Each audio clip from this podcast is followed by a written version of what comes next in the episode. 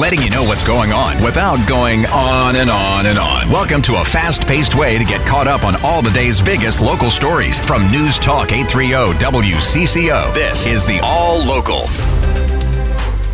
With Thursday's WCCO All Local, I'm Lindsey Peterson.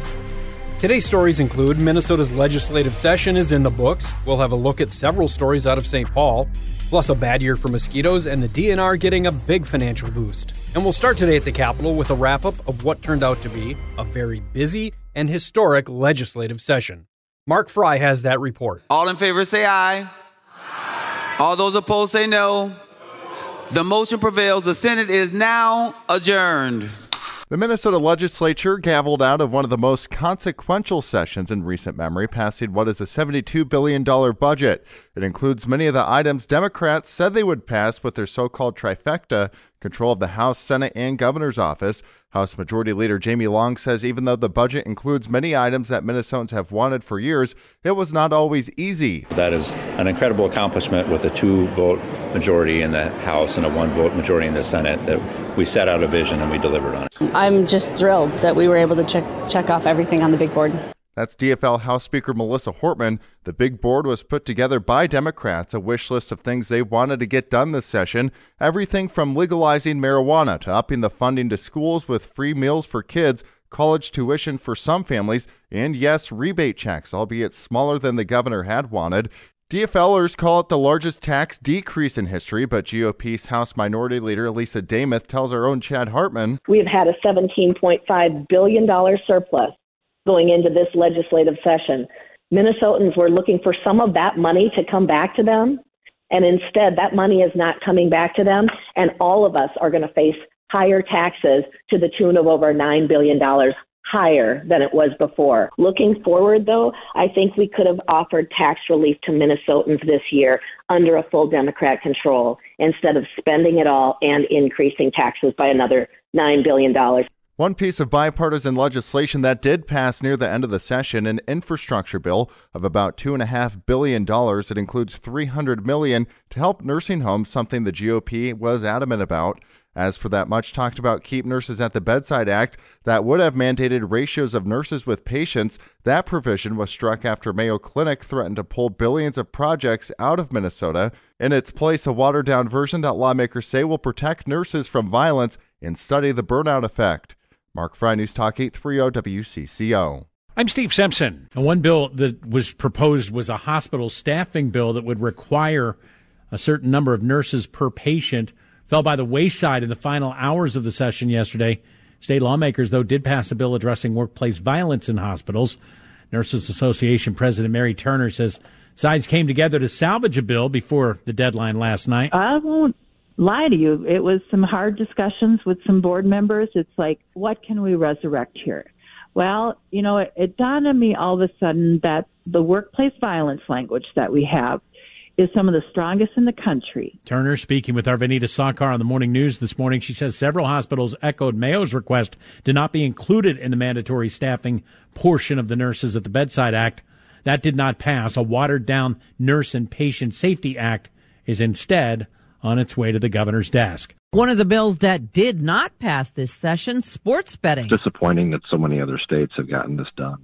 And thus far, we've been unable to do it in Minnesota. Republican Representative Patrick Garofalo says it was a long shot with Democrats in full control. With one party in total control, uh, I think they had a bigger focus on those things that they could just get done by themselves without having to uh, include other people. The bill would have legalized retail wagering and online betting sites. Several lawmakers voted against it, claiming it would negatively impact the well being of low income families and communities of color. Susie Jones, News Talk 830 WCCO. Our snowy winter and wet spring erased our drought conditions, but guess who's back? Mosquitoes. About the only good news to report is that the Metropolitan Mosquito Control District is out treating the worst areas of the Twin Cities. Areas that spokesman Alex Carlson says are full of eggs that can't wait to hatch. Their eggs can survive unhatched for five to seven years. And so they've just been kind of lying in wait, ready for the wetness to come back. And um, with the, the snow that we had, it refilled the ponds and the swamps. And so now all it takes is a little bit of rain, and it's going to hatch more mosquitoes each time. Carlson says it hasn't been this bad in a while. People are coming off two years of almost noticing no mosquitoes to years where now all of a sudden they're back and they're back with a vengeance. You know the drill. Get rid of any standing water, use repellents containing DEET, and remember that mosquitoes tend to prefer shady areas and are most active at dusk and dawn. Laura Oakes, News Talk 830 WCCO. A special moment during a St. Cloud City Council meeting last night when three firefighters were honored for saving a woman's life last September. Kyle Gamble, Brian Alasker, and Calvin Schoen pulled an unconscious woman from a smoke filled room.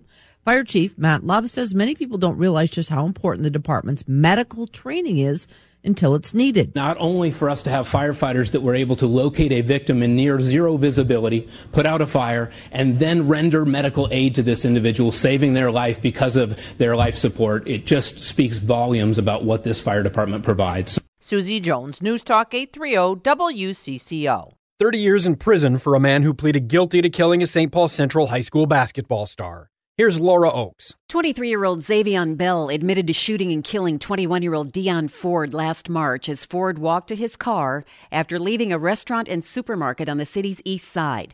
Witnesses reported hearing dozens of shots being fired. Bell has previous convictions for aggravated robbery and, at the time of the shooting, was facing charges including kidnapping. Another suspect convicted last fall in the case was sentenced to 25 years in prison. Ford broke the thousand point mark as a varsity basketball player at Central before playing basketball at Casper College in Wyoming. He had recently returned to the Twin Cities to attend Augsburg University. The Minnesota Network of Employers for Traffic Safety is announcing their 100 day campaign to combat impaired driving in Minnesota. Network coordinator Lisa Kahn says the goal of the campaign is to keep drivers safe this summer. The Memorial Weekend through Labor Day weekend tends to be some of our dangerous days on the highway. Kahns also shared that data on impaired Minnesota drivers also inspired this campaign. In 2022, distracted driving in Minnesota contributed to 126 serious injuries and unfortunately 22 fatalities. The campaign will include new PSAs from the network reminding Minnesota drivers to keep their eyes on the road. Taylor Rivera, News Talk 830 WCCO. I'm Steve Simpson. Yes, our potholes are bad, really bad, apparently, according to Quote Wizard. Minnesota ranks number one in the nation for giant potholes. As for rankings for individual cities, Los Angeles was number one, Minneapolis was two, Duluth came in in the top 10 in the nation at number seven. The Minnesota Pollution Control Agency has issued an air quality alert for southern Minnesota through 8 p.m. tonight. WCCO meteorologist Paul Douglas told Vineeta Sawkar that the air quality can be a major issue for some people. The only wild card, Vineeta, is smoke. And you're right, a lot of people complaining about sore throats and coughing. And uh, we'll take that one day at a time. It'll be smoky today, I think less smoke tomorrow and Thursday. Douglas also says we have what looks like a tremendous holiday weekend coming up. I think we'll be upper 70s to near 80 on Saturday, low 80s on Sunday, and Memorial Day we could be in the upper upper 80s. In fact, the models have us consistently in the upper 80s almost every day next week. If you have a hankering for summer, including a little more humidity, uh, I think you're going to be very happy with next week's weather. I'm just relieved that it's not going to rain on the, um, you know, the start to summer, right? Thanks for listening to WCCO's All Local.